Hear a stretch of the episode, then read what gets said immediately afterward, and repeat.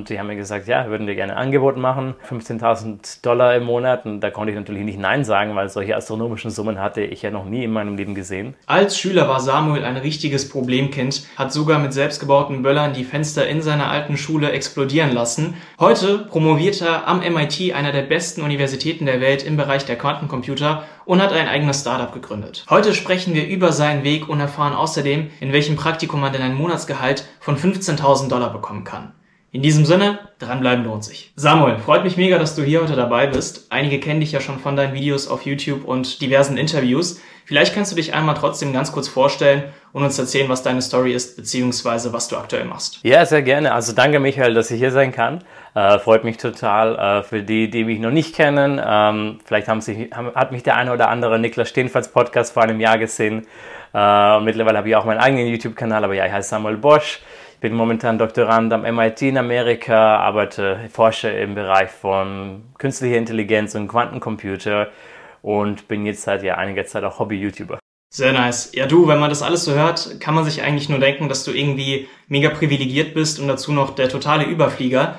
Das war ja aber nicht immer so. In der Schule warst du ein richtiges Problemkind und auch deine Eltern haben, glaube ich, gar nicht studiert. Wie war das für dich? Vielleicht kannst du uns ja mal zum Beginn deiner Reise zurücknehmen. Ja, sehr gerne. Also ich bin zwar in Deutschland geboren, aber als ich fünf Jahre alt war, sind meine Eltern nach Kroatien ausgewandert, haben dort angefangen für eine deutsche NGO zu arbeiten, also nicht Regierungsorganisation, äh, im sozialen Bereich. Ja, seitdem bin ich auch in Kroatien aufgewachsen. Ich bin ins erste Jahr der Grundschule gegangen in eine öffentliche kroatische Schule, einfach weil meine Eltern konnten sich nicht leisten, mich in eine deutsche oder amerikanische Schule zu schicken. Und ja, im ersten Jahr konnte ich auch überhaupt kein Kroatisch sprechen, was natürlich nicht gerade optimal war in der Grundschule. Und dann war ich auch ziemlich lange Zeit ein, also nicht furchtbar schlechter Schüler, aber war eher ziemlich durchschnittlich und habe mich absolut nicht bemüht, überhaupt nichts gemacht. Meine Eltern haben sich natürlich immer sehr bemüht, um mir zu helfen, wo auch immer es ging. Ähm, wie, wie, du auch gesagt hast, ja, sie haben jetzt nicht äh, irgendwie groß studiert oder irgend sowas, aber äh, haben sich immer ziemlich bemüht um mich natürlich. Aber trotzdem, weil ich ja in ein sehr schlechtes Schulsystem gekommen bin, Grundschule in Kroatien dauert acht Jahre, da war, war halt wirklich wenig zu machen, auch von ihrer Seite, wenn einfach die Schule von sich selbst so, so schlecht ist. Irgendwann habe ich angefangen, ja, mir hat es halt gereicht, ich hatte keine Lust mehr auf Schule. Ja. Äh, mir war ziemlich langweilig in der Schule und dann irgendwann habe ich angefangen, ja, mich wirklich schlecht zu benehmen ähm, jeden Tag habe ich wirklich nichts für die Schule gemacht, sondern einfach nur mir überlegt, okay, was für ein Blödsinn kann ich heute wieder anstecken. Ähm, hatte da auch so meinen Kreis, Freundeskreis, der, der da auch nicht sehr ambitioniert war. Im ganzen Gegenteil. Meine Eltern wurden gefragt, ob sie mich aus der Schule rausnehmen können. Ähm, und ja, ich habe dann mehrmals die Schule gewechselt. Ähm, das erste Mal mehr oder weniger freiwillig, das zweite Mal, weil es nicht richtig ging. Das dritte Mal habe ich schon vergessen, warum. Das vierte Mal ähm, ja, wollten sie mich wirklich raushaben. Und irgendwann habe ich dann nach vielen Schulwechseln dann auch wirklich die, diese acht Jahre ähm, der Grundschule äh, abgeschlossen. Und danach bin ich ins Gymnasium gegangen, ja. Und wie kommt man denn dann mit so einem Background dazu, so einen akademischen Weg einzuschlagen und dann auch noch so erfolgreich? Also was würdest du sagen, waren die Faktoren, die dich dazu gebracht haben, ja, wirklich schlagartig umzulenken und in eine ganz andere Richtung zu gehen. Ja, also ich habe ja ein Video gemacht auf meinem YouTube-Kanal, wo ich das mal im Detail erkläre. Jetzt kann ich das hier so ein High-Level-Erklärung mal machen. Ähm, ich bin fast irgendwie ein bisschen zufällig mit Glück und irgendwie Last-Moment-Effort in das beste Gymnasium Kroatiens gekommen. In Kroatien ist das ja alles sehr kompetitiv. Du kannst nicht einfach in jedes Gymnasium kommen. Es gibt ein ziemlich ganz klares, bestes Gymnasium und jeder will dort reinkommen. Und es gibt ein Punktesystem, wodurch determiniert wird, ob du jetzt da reinkommen kannst oder nicht. Damals waren die Regeln noch ein bisschen anders und ganz durch lauter Zufälle habe ich es dann geschafft, dort reinzukommen, habe genug Punkte gesammelt auf keine Ahnung, welche Art und Weise. Meine Eltern haben mir auch wahnsinnig geholfen, noch mich in der Musikschule anzuschreiben und so weiter, wo ich noch irgendwie zwei zusätzliche Punkte gekriegt habe und dann bin ich dadurch äh, da reingekommen. Ja, und dann, als ich dort angekommen bin in diesem Gymnasium, war ich plötzlich mit all den schlauen kroatischen Schülern zusammen, die alle Wettbewerbe besucht haben, die alle ähm, irgendwie fortschrittliche Seminare besucht haben und total ambitioniert waren. Und dann hat sich total was verändert für mich, weil plötzlich war ich nicht mehr in diesem Environment, wo einfach nur alles stur auswendig lernen war, sondern plötzlich war ich in einem Environment, wo man wirklich schlau sein musste und äh, Sachen selbst herausfinden musste und Sachen verstehen musste. Und dann habe ich dann plötzlich gemerkt, oh, das ist ja gar nicht so schlecht, das äh, liegt mir total, dann könnte ich auch zu irgendwelchen Wettbewerben gehen. Habe ich auch dann gemacht. Und dann irgendwie hat sich dann für mich alles komplett umgedreht. Also ich habe dann plötzlich ganze Energie auf, auf Wettbewerbe fokussiert, auf Physikwettbewerbe am Anfang. Und dadurch wurde ich dann immer besser in den Wettbewerben, habe dann noch Mathe und Informatik weitergemacht und ähm, irgendwann bin ich auch noch zur Physik-Olympiade gegangen. Und ja, so hat sich das für mich dann innerhalb von sehr wenigen Jahren komplett äh, umentwickelt. Sehr krass, äh, sehr bewundernswert auch. Den Bachelor an der Uni Zagreb hast du dann stattdessen gemacht und sogar vorzeitig abgebrochen, bist dann an die Polytechnik, äh, École Polytechnique in der Schweiz äh, gekommen und hast dort dann eben deinen Master gemacht und die These sogar in Harvard geschrieben. Wie finanziert man sich das Ganze und ähm, welche Möglichkeiten gibt es da, wenn man aus einem finanziell nicht ganz so starken Haushalt kommt, wie es ja auch bei dir der Fall war. Ja, also interessanterweise, ich wurde erst in die ETH Zürich angenommen, was ja eine der allerbesten Unis der Welt ist. Und äh, leider hat dann, haben dann meine Finanzen nicht ausgereicht. Also ich hätte nicht dort studieren können. Ein halbes Jahr nachdem ich angefangen habe zu studieren, habe ich dann noch ein Stipendium erhalten. Aber in dem Moment wusste ich das halt damals nicht. Und meine Eltern hätten mir vielleicht 100, 200 Euro im Monat geben können. Ähm, aber ich glaube, in der Schweiz kann man nur sehr schwer überleben, wenn man nicht mindestens ja. ziemlich um einiges über 1000 Euro im Monat zur Verfügung, zur Verfügung stehen hat. Das stimmt. Auf jeden Fall, ja, ich habe meinen Bachelor angefangen in Zagreb. Die ersten zwei Jahre waren eigentlich ganz okay. Hat ziemlich Spaß gemacht, äh, habe auch viele schlaue Leute kennengelernt. Aber danach äh, habe ich dann gemerkt, okay, das ist sehr stur. Ähm, die, die Vorlesungen haben mir nicht mehr gefallen. Die Uni ist so klein, die, äh, also das Physik-Department die lassen einen auch nicht irgendwas studieren, sondern du kannst nur irgendwie ganz spezielle, bestimmte Sachen machen. Und nachdem ich angefangen habe, und das ganze Studium dauert ja fünf Jahre, da gibt es ja nicht, eigentlich gar keinen richtigen Bachelor, habe ich dann das Studium abgebrochen und ähm, habe dann eine Weile gearbeitet, äh, verschiedene Forschungsprojekte mitgemacht und dann irgendwann habe ich es geschafft, die EPFL, das ist ja die ETH, nicht in Zürich, sondern in Lausanne, das sind ja zwei Teile, französischsprachige Teil, äh, zu überzeugen, mich für einen Master anzunehmen, obwohl ich keinen Bachelorabschluss hatte. Und was das Stipendium angeht, ja, ich habe jetzt erst ein Stipendium in Kroatien bekommen.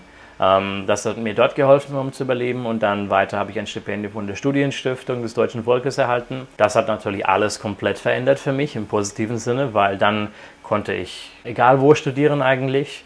Ähm, habe ja auch noch zusätzlich diesen, das wäre äquivalent von BAföG Höchstsatz bekommen, aber in der Studienstiftung muss man das ja nicht zurückzahlen. Und dann haben die mir auch angeboten, dass ich Auslandssemester machen kann, Praktikas, äh, Flüge wurden finanziert und lauter so Sachen. Und dann später in der EPFL in der Schweiz wurde mir dann auch das komplette Studium von der EPFL selbst bezahlt. Mega geil. Ja, Stipendien sind wirklich eine Riesenmöglichkeit. Ich sage auch immer wieder zu Freunden, hey, probiert es, äh, man kann nichts verlieren. Wir haben ja auch tatsächlich mal ein Video gemacht dazu, wie man sich um ein Stipendium bewirbt. Da könnt ihr auch mal gerne bei uns auf dem Kanal vorbeischauen. Trotz deines Backgrounds, du hast ja quasi dich vor allem auf Physik und Informatik konzentriert, hast du in der Zwischenzeit dann noch ein Praktikum bei einem Hedgefonds gemacht, also in der ja, Finanzwirtschaft. Was genau macht ein Hedgefonds? Was waren deine Aufgaben? als Techie, als quantitative Persönlichkeit sozusagen. Und stimmt es, dass du ein Monatsgehalt von 15.000 Dollar bekommen hast als Praktikant? Ja, das stimmt wirklich mit den 15.000 Dollar pro Monat. Das ist äh, der Lohn, den ich erhalten habe während einem Praktikum, was auch ziemlich verrückt ist. Also ein Hedgefonds ist eine Firma, die Geld investiert. Das Wort Hedge bedeutet gesichert. Das heißt, alle Investitionen werden so gemacht, dass man nicht nur wild spekuliert, sondern dass man versucht, marktneutral zu sein. Das heißt, wenn sich irgendetwas verändert, Preise hoch und runter gehen, versucht ein Hedgefonds so zu investieren, dass diese Preise und diese Fluktuationen die eigenen Profite nicht, nicht ähm, beeinträchtigen. Und Investmentbanken sind zwar ziemlich ähnlich, die investieren auch Geld, aber die müssen nicht unbedingt marktneutral sein. Und Hedgefonds funktioniert auch so, dass sie Geld von Investoren nehmen und dieses Geld dann investieren, äh, hoffentlich mehr Geld verdienen, sich ein kleines Fee daraus nehmen und das Geld dann wieder zurücksenden. So funktioniert es in etwa. Wie bin ich dazu gekommen? Ein Kumpel hat mir einfach gesagt, ja, es gibt so etwas, was heißt Hedgefund und ich hatte keine Ahnung, was ein Hedgefund ist. Hat gesagt, aber wenn du dich dort bewirbst, dann laden die dich vielleicht nach London oder New York ein. Schöner Business-Chat, äh, schickes Hotel, kostenloser Urlaub sozusagen. Das habe ich dann auch gemacht, habe mich beworben, wurde nach London eingeladen. Zum ersten Mal in meinem Leben habe ich ein Fünf-Sterne-Hotel von innen gesehen und ich dachte, ja, das ist ganz cool. Und dann haben die mich irgendwie abgefragt nach erst Finanzfragen. Davon hatte ich überhaupt keine Ahnung. Dann haben sie mich irgendwie mathematische Fragen gefragt und das konnte ich halt ziemlich gut, einfach durch die Physik- und Mathewettbewerbe, die ich mitgemacht habe. Dann nach zwei Wochen habe ich wirklich einen Anruf bekommen und die haben mir gesagt, ja, würden dir gerne ein Angebot machen. Uh, wie gesagt, 15.000 Dollar im Monat und da konnte ich natürlich nicht Nein sagen, weil solche astronomischen Summen hatte ich ja noch nie in meinem Leben gesehen. Und das habe ich dann gemacht. Ich hab, ja, war drei Monate lang im Sommer dort und äh, hat total Spaß gemacht. Also ich bin war da zwar wieder zurück in die Wissenschaft gegangen, Aber diese drei Monate waren total interessante, interessante Erfahrungen. Ich konnte da äh, ein bisschen in ihren Quantenmodels mitmachen, also Simulationen, Marktsimulationen, das konnte ich ja alles aus der Physik schon ziemlich gut machen. Am Anfang habe ich auch ein bisschen Trading gemacht und darüber gelernt. Ähm, also es war eine total andere Welt, die ich noch nie zuvor gesehen habe. Und es hat total Spaß gemacht, da mal einen richtigen Einblick zu bekommen. Nach dem Master ging es ja dann für dich äh, nach dem Praktikum an das MIT, wo du jetzt aktuell ja auch promovierst. Was macht ein Studium an so einer Uni eigentlich genau aus im Vergleich zu einer ganz normalen Durchschnittsuniversität? Also ich denke, da ist, äh, ich denke, der Unterschied ist wirklich sehr groß, einfach weil MIT eine Ansammlung der klügsten Köpfe der Welt ist. Ähm, natürlich kann man auch an anderen Unis sehr schlaue Leute kennenlernen. Das habe ich auch früher gemacht. Ich habe ja nicht immer am MIT studiert, wie schon gesagt. Aber ich denke, jetzt, wo ich da bin, bin ich schon sehr beeindruckt, wie intelligent und ambitioniert, besonders ambitioniert, die Intelligenz ist ja nicht so wichtig, aber wie ambitioniert die ganzen Leute, die ich da treffe, sind. Jeder hat irgendetwas Besonderes gemacht im Leben, jeder kommt da auf andere Art und Weise von einem anderen Land her und jeder war halt irgendwie besonders erfolgreich in dem, was sie gemacht haben. Und dadurch ist es halt eine Ansammlung von wirklich faszinierenden und inspirierenden Köpfen. Ähm, was die Finanzierung jetzt angeht, also es kommt darauf an, ähm, MIT hat diese Policy, dass jeder, der an MIT angenommen wird, dort auch studieren kann und sich es leisten werden kann. Das heißt, wenn die Eltern es bezahlen können, dann bezahlen es die Eltern. Ähm, Studiengebühren sind um die 60.000 Dollar im Jahr oder sowas. Aber wer halt nicht diese 60.000 Dollar plus Lebenskosten aufbringen kann, das ist überhaupt kein Problem, dann, dann verringert halt MIT diese Kosten. Oder wenn die Eltern halt überhaupt nicht zahlen können, dann bezahlt MIT sogar in manchen Fällen absolut alles. Also egal woher du kommst, egal wie, was, was für familiären Verhältnissen du kommst, MIT kümmert sich darum, dass du dir das auch leisten kannst. Also für den, für den Bachelor, Master ein bisschen unterschiedlich, da muss man normalerweise bezahlen. Ähm, aber MIT macht auch nicht große Masterprogramme, außer jetzt für Business zum Beispiel, und das ist sehr teuer. Und was Doktor angeht, also für einen Doktor eigentlich in Amerika wird man ganz normal bezahlt, wie ein ganz normaler Angestellter behandelt. Ja, super, dass die da solche Möglichkeiten bieten. Das ist ja auf jeden Fall auch ein sehr wichtiger Schritt für mehr, für mehr Chancengleichheit, was wir ja quasi mit dem Projekt ja. auch erzielen wollen. Woran genau forschst du? Also du hast ja erzählt, dass du dich mit Quantencomputern beschäftigst, mit Quantum Artificial Intelligence. Ich hatte erst neulich jemanden kennengelernt, der mir erzählt hat, dass er am Quantenspeicher äh, forscht. So wie ich das als Laie verstanden habe, beschießt er da einen Kristall mit Licht unterschiedlicher Wellenlängen, um dann über die Änderung des Energieniveaus quasi Informationen zu codieren, dann wieder zu dekodieren über eine Art statistisches äh, Muster, wie es eben in der Quantenphysik dann, dann üblich ist und äh, ja, dahingehend wirklich abgespacede Sachen macht. Du machst ja etwas äh, recht ähnliches in dem Bereich. Vielleicht kannst du ein bisschen Licht ins Dunkeln bringen. Ja, sehr gerne. Licht ins Dunkel bringen ist ein gutes Stichwort hier. Also, was Quantencomputer angeht, ähm, ja, wie soll ich dir am besten erklären? Also mal ganz grob für Laien, das ist ein Computer, der bestimmte Rechnungen viel schneller machen kann als ein normaler klassischer Laptop zum Beispiel. Und mit schneller meine ich jetzt nicht, dass es einfach nur mehr, Rechenleistung hat, sondern mit schneller meine ich, dass es fundamental anders rechnen kann. Also normale Computer bestehen ja aus diesen kleinen Bits, Nullen und Einsen und dann es, gibt es bestimmte Gates, die irgendwelche Rechnung, Berechnungen machen können anhand dieser Nullen und Einsen. Und alles, was wir an einem Computer machen, ist ja eigentlich wirklich nur eine sehr komplexe Ansammlung von Gates, die Nullen und Einsen sein können und halt irgendwelche Programme, die damit Rechnungen machen. Quantencomputer funktionieren anders. Die haben Quantum Bits. Das heißt, statt nur Nullen und Einsen kann ein Quantum Bit in einer Superposition von Nullen und Einsen sein. Das heißt, es kann irgendwas dazwischen, dazwischen sein. Und mit diesen Berechnungen kann man dann, und das ist natürlich sehr kompliziert, wie das wirklich funktioniert wegen der ganzen Quantenphysik, aber man kann für bestimmte Algorithmen Lösungen finden, die um einiges schneller sind als ein klassischer Computer. In manchen Fällen auch so viel schneller, dass ein klassischer Computer, selbst ein Supercomputer, äh, die Lebenszeit des Universums bräuchte, um diese Berechnungen machen zu können. Und ein Quantencomputer könnte zumindest theoretisch das in wenigen Sekunden erledigen. Und du beschäftigst dich dann mit einem Teilbereich äh, des Quantencomputers oder woran genau forschst du? Welche Art von Algorithmen untersuchst du? Also was ich mache ist, ähm, ich programmiere bestimmte neuronale Netzwerke, klassische neuronale Netzwerke, und die lernen dann, einen Quantencomputer zu programmieren. Und dieses Programm kann dann wiederum bestimmte Klassifizierungsarbeiten erledigen. Zum Beispiel, es kann Bilder unterscheiden, erkennen, es kann bestimmte Quantenteilchen unterscheiden und lauter solche Sachen machen.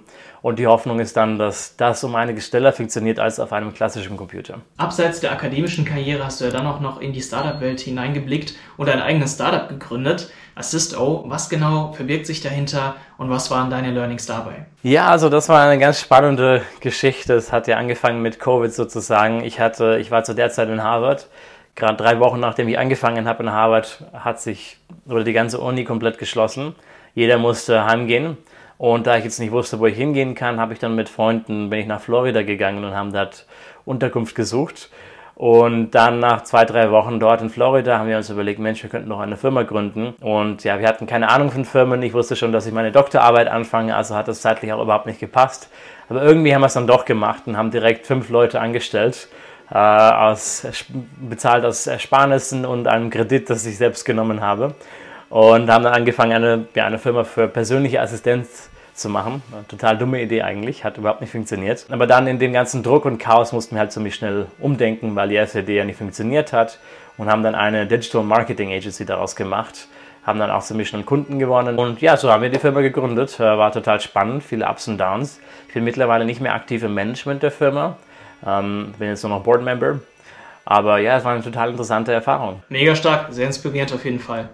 Dann eine letzte Frage noch, die wir auch sehr gerne unseren Interviewgästen stellen. Angenommen, du könntest in die Vergangenheit reisen, auch wenn das physikalisch ja eigentlich nicht möglich ist, wenn dann in die Zukunft, und du könntest mit deinem früheren Ich sprechen. Welche Tipps würdest du dir selbst auf dem Weg mitgeben und welche Learnings hast du vielleicht für unsere Zuschauerinnen und Zuschauer? Das ist eine gute Frage. Also ich denke, ich hätte, hätte mir selbst vorgeschlagen, etwas Praktischeres zu machen, nicht nur theoretische Physik, sondern zusätzlich auch ein bisschen mehr Informatik. Ich denke, Programmieren lernen ist sehr gute Skills. Ja. Ähm, andere Tipps wären wahrscheinlich, ich hätte mir früher angeredet, selbst ein Business zu gehen. Vielleicht nicht auf meine Eltern zu hören, sondern mehr Risiko auf mich zu nehmen. Ähm, nicht nur dieses ganz traditionelle, traditionellen Weg zu nehmen von, ja, ich muss Schuleabschluss haben, muss gute Noten haben, was natürlich wirklich wichtig ist, gute Noten zu haben, und dann weiter Studium zu machen, sondern es muss ja nicht einmal alles linear gehen. Also wenn man irgendwie eine gute Idee hat oder gute Gelegenheit, sollte man dies auch nutzen und selbst in die Unternehmerwelt gehen. Sehe ich genauso. Also sowohl den Punkt mit dem, mit dem also mit Informatik, selbst bei uns in der BWL brauchst du ja immer wieder irgendwie die Informatik, sei es wenn du Statistik anwendest, bestimmte Programme codest und Daten auswerten möchtest oder auch generell ein einfaches Tech-Verständnis, um mit Techies auch sprechen zu können. Und auch der Punkt mit den Startups. Ich meine, die Eltern wollen ja immer irgendwie das Beste für einen und das Traditionelle ist es halt eben, ja, du brauchst ein Degree, Bachelor, Master am besten, erstmal irgendwie die Basics und dann kannst du machen, was du willst. Ähm, aber auf jeden Fall zwei super gute Tipps. Samuel, vielen Dank für deine Zeit. Äh, super cooles Interview. Freuen uns, dass du dabei warst und ja, deine Geschichte mit uns geteilt hast. Super inspirierend. Ja, vielen Dank, Michael. Freut mich natürlich, äh, kleiner Teil von diesem ganzen Projekt zu sein mit diesem Video. Ich hoffe, ich hoffe, also ich wünsche dir wirklich viel Erfolg. Ich denke, was du vielen machst, ist wirklich inspirierend. Ich denke, es ist wirklich so notwendig und ich wünsche euch allen noch viel Erfolg mit eurer Mission. Vielen Dank dir. Das war es auch schon mit dem Video. Lass gerne ein Like und ein Abo da. Schreib auch gerne in die Kommentare, was du von Samuels Geschichte hältst. Wir verlinken auch seinen YouTube-Channel. Schau auf jeden Fall gerne vorbei und lass auch bei Samuel ein Abo da. In diesem Sinne, bis zum nächsten Mal und ciao, ciao. Du kannst einfach weiterreden, ich schneide das dann, zoom einmal kurz ran oder so, oder auf mich die Kamera. Was macht eigentlich das Studium an der, am MIT, der noch ein letztes Mal, sorry, ähm, um, weißt du was, diese, diese, Erklärung ist vielleicht eigentlich gar nicht so wichtig. Vielleicht soll ich es einfach nochmal machen. Classification Tasks machen, also künstliche, das ist, wie heißt um, Classification auf Deutsch. Klassifizierung, ja. Kann man auf gut Deutsch sagen. Ich sage ja alles immer auf Englisch, sorry.